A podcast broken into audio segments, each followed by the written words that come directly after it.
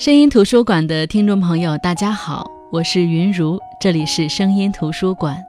喜马拉雅 FM 是声音图书馆的独家合作平台。我不知道你们有没有这样的时刻，气得想辞职，但是只需要给你两分钟，你就知道你辞不了。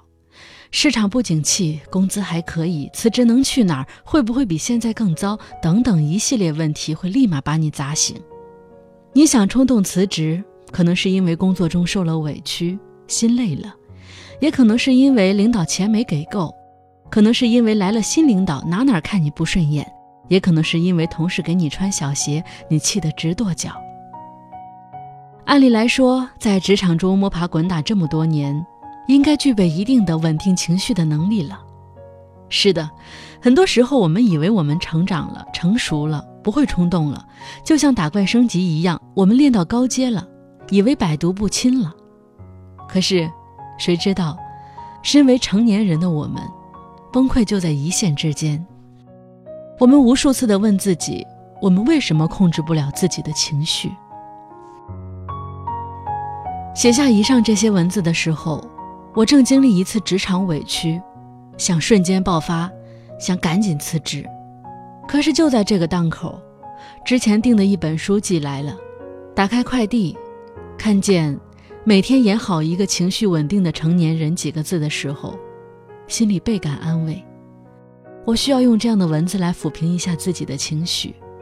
没错，今天要跟大家分享的这本书就是《每天演好一个情绪稳定的成年人》。这本书我原本不抱什么期待。在公众号文章盛行的今天，这种文章到处都是。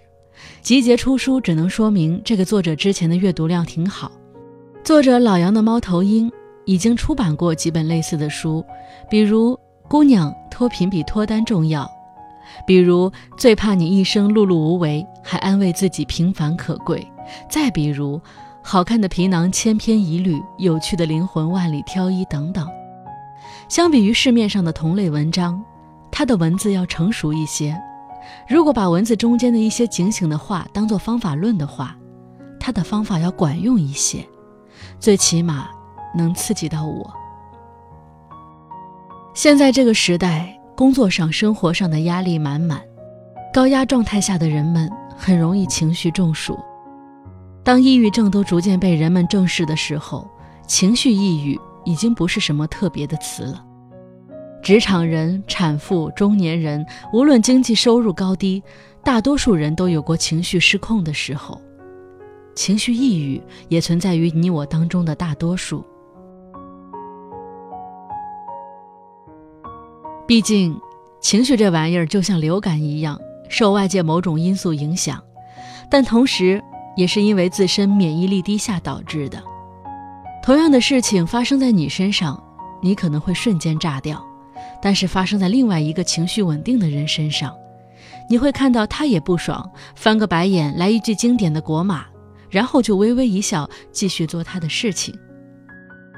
当我亲身经历的时候，我才发现有些人不是脾气好，而是他们的情绪免疫能力很高，他们也会不爽，但是他们不爽的是事情本身，他们不会让自己被情绪牵着鼻子走。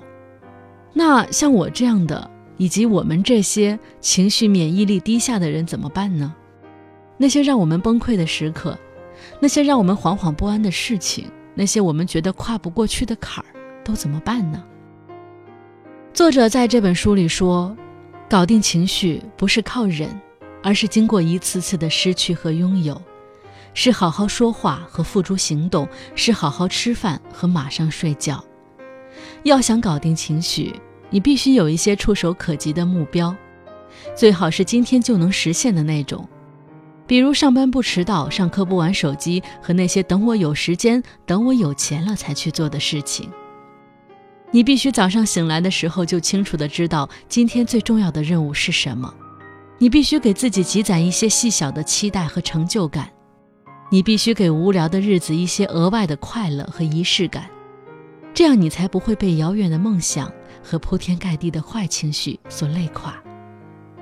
其实这让我想起一个朋友的事情，他在过去几年里无数次的跟我倾诉过他对工作的烦恼，因为觉得没前途，所以想辞职。我说那就辞吧。在过去的几年里，每次他这么说，我说那就辞呀，反正还年轻。因为觉得受委屈了，所以想辞职。我说那你想好了就辞吧。因为领导给他穿小鞋，所以想辞职。我说你为什么还没辞？从他第一次跟我抱怨要辞职的时候，到现在已经有八年的时间了。八年的时间，他明明可以有很多次选择的机会，但却因为工作的安逸、同事彼此熟悉等，下不了决心离职，因此也陷入了无限循环、日益增加的焦虑中。越焦虑，情绪越不稳定。终于，当他最近再一次跟我倾诉辞职的时候，他的情绪集中爆发了。哭得稀里哗啦。即便他现在也升职了，工资还可以，过得还可以，但是他所处的行业整体没落，未来没有出路。而他也发现自己这么多年被消磨在一个单位，技能单一。曾经那些他想去的行业，能看得懂招聘职责的都是基础岗位。如果遵循跳一跳，职位或工资往上涨一涨的原则，那些他想跳的职位。要不是所要求的技能他没有，要不就是招聘职责都看不懂。毕竟隔行如隔山，而他也错过了从底层再开始干起的年龄，所以焦虑的最后就是情绪崩溃。我觉得，如果他再没有切实可行的改变，他之后还会焦虑，还会崩溃。而这种切实可行的改变，一种是行动上的，付诸行动的。另一种是内心的，和自己和解的。就像《每天演好一个情绪稳定的成年人》这本书里说的那样，成长最要紧的任务是学会给自己松绑，而不是强行给自己加戏。稳定情绪最要紧的事情是学会和自己和解。不能造出宇宙飞船，不能创立商业帝国，这没什么；天赋一般，相貌平平，这也没什么。怕就怕你一直在临渊羡鱼，但内心深处却阴暗的盼着努力打鱼的人们空手而归。你从不去做退而结网的事，却热烈的盼着鱼儿从天而降。如果你的内在一直在成长，那么你早晚会破土而出；但如果你只是谋求外在的热闹，那么你只会被埋得更深。的确，就像我那位朋友一样。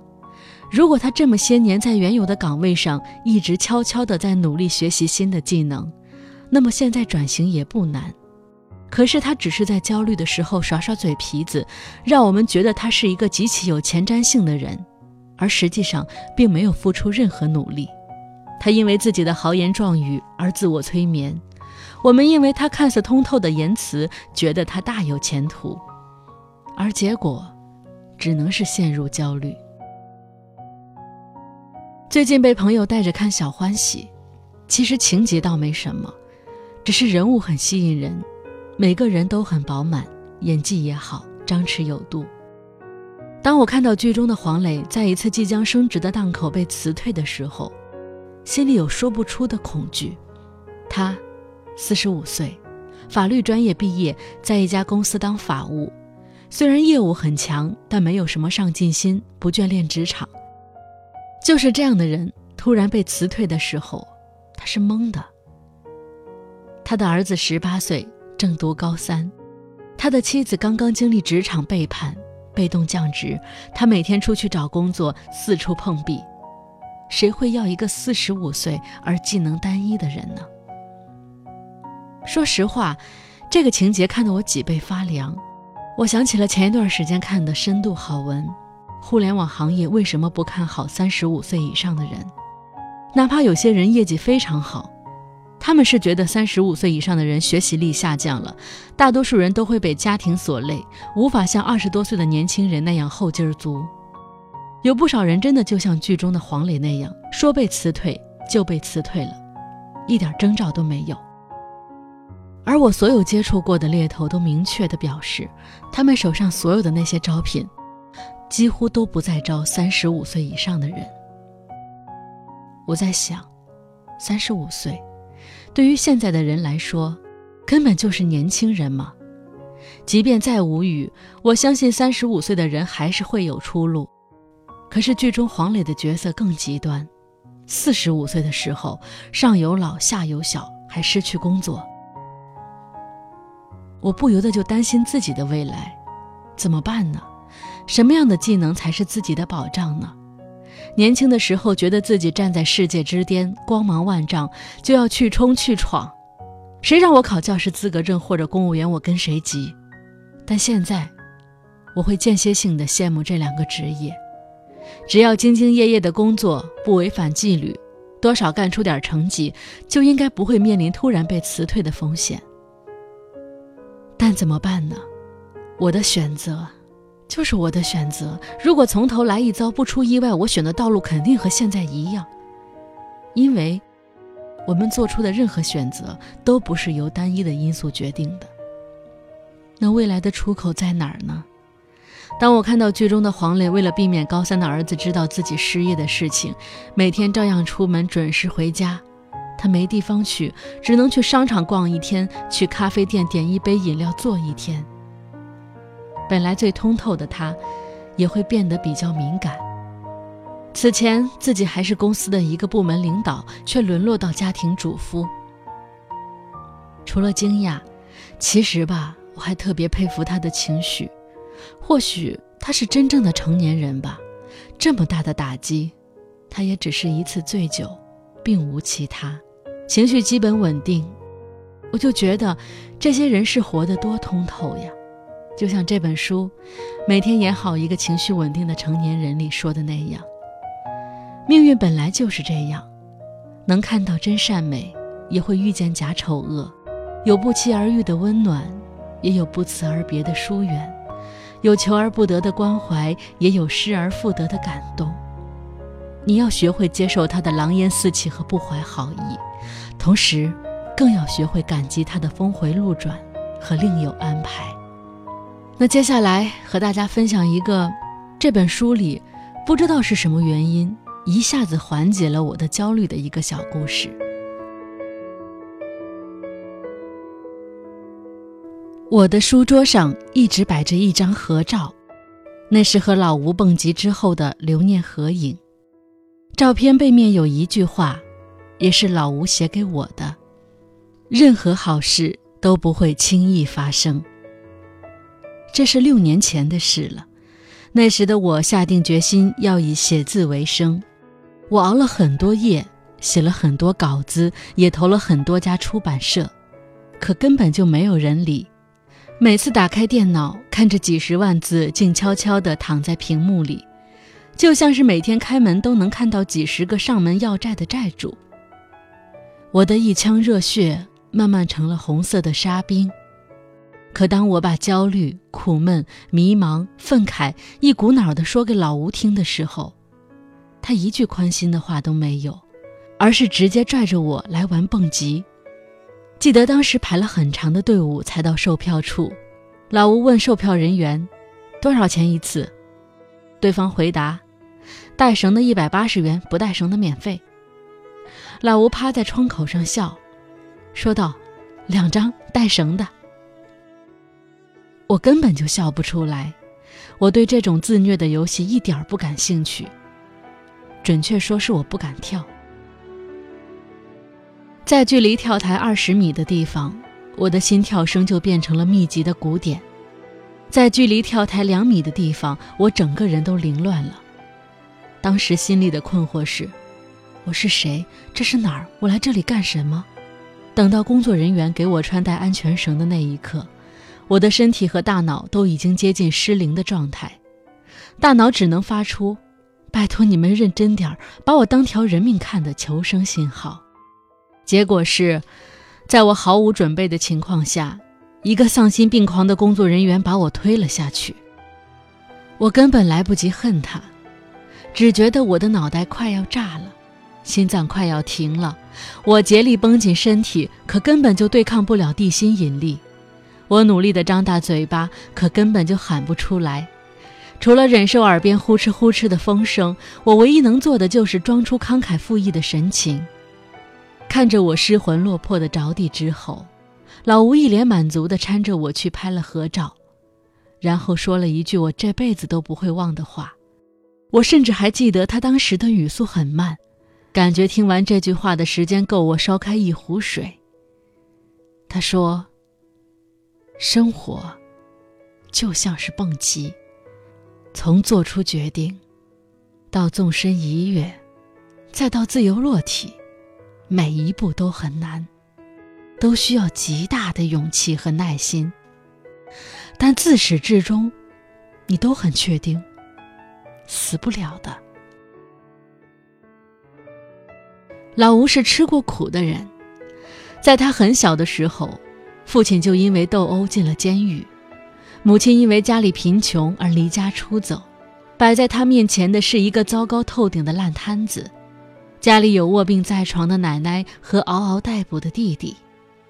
那时的他怕黑，怕冷，更怕饿。可除了怕，他不得不去做点什么，因为天冷总要取暖，肚子饿了总得吃饭。他白天去捡塑料瓶，晚上去饭馆里刷碗，稍大一点去做洗车工、搬家工人。最难的时候，他兼了三份工作，一天只能睡两三个小时，难熬的像是踩着刹车去跟人赛车。在很长一段时间里，老吴都悲观地认为。人生就是由一连串的灾难组成的，在不幸的生活中待得越久的人，就越能理解一个无奈的道理：仅仅只是坏事结束，就足以让人觉得幸福。他熬过来了。他说：“当我意识到熬过这一关，还有更难熬的，我就不觉得这一关难熬了，而且。”当我发现不论多糟糕的事情都弄不死我的时候，我就彻底释然了。很多事情都是自己吓唬自己，站在一边看，躺在床上想，怎么都觉得难。等到真正去做了，发现也就那么回事。如今的老吴有了自己的工作室，他读了很多书，并且擅长弹钢琴。他可以一边跟你讨论人工智能的走向，一边弹奏肖邦的夜曲，外人根本就不可能看得出来，那些任何一件就可以压垮一个人的事情在他身上发生过。他接着说：“个人的经验是，一定不能把时间浪费在焦虑上。要想向这个世界讨点公道，焦虑是最没用的。”因为它会吞噬你大把的时间，让你觉得有事在忙，实际上却什么都没做。你要继续写，继续改，继续投稿，直到你甘心放弃为止。因为任何好事都不会轻易发生。是啊，反正又死不了，反正又避免不了，反正又没有更好的选择。无论我们愿不愿意，麻烦都不可避免。无论我们欢不欢迎，未来一定会来。但只要活着，那么一切都是未完待续。反正啊，所有正在让你崩溃的时刻，所有让你惶惶不安的事情，所有你觉得跨不过去的坎儿，都得靠你自己熬下去。反正啊，在束手无策的现在和得偿所愿的明天之间，在铺天盖地的焦虑。和一切都尘埃落定之前，你还有大把的时间。世界到处都是透明的南墙，撞就撞吧，大不了两败俱伤。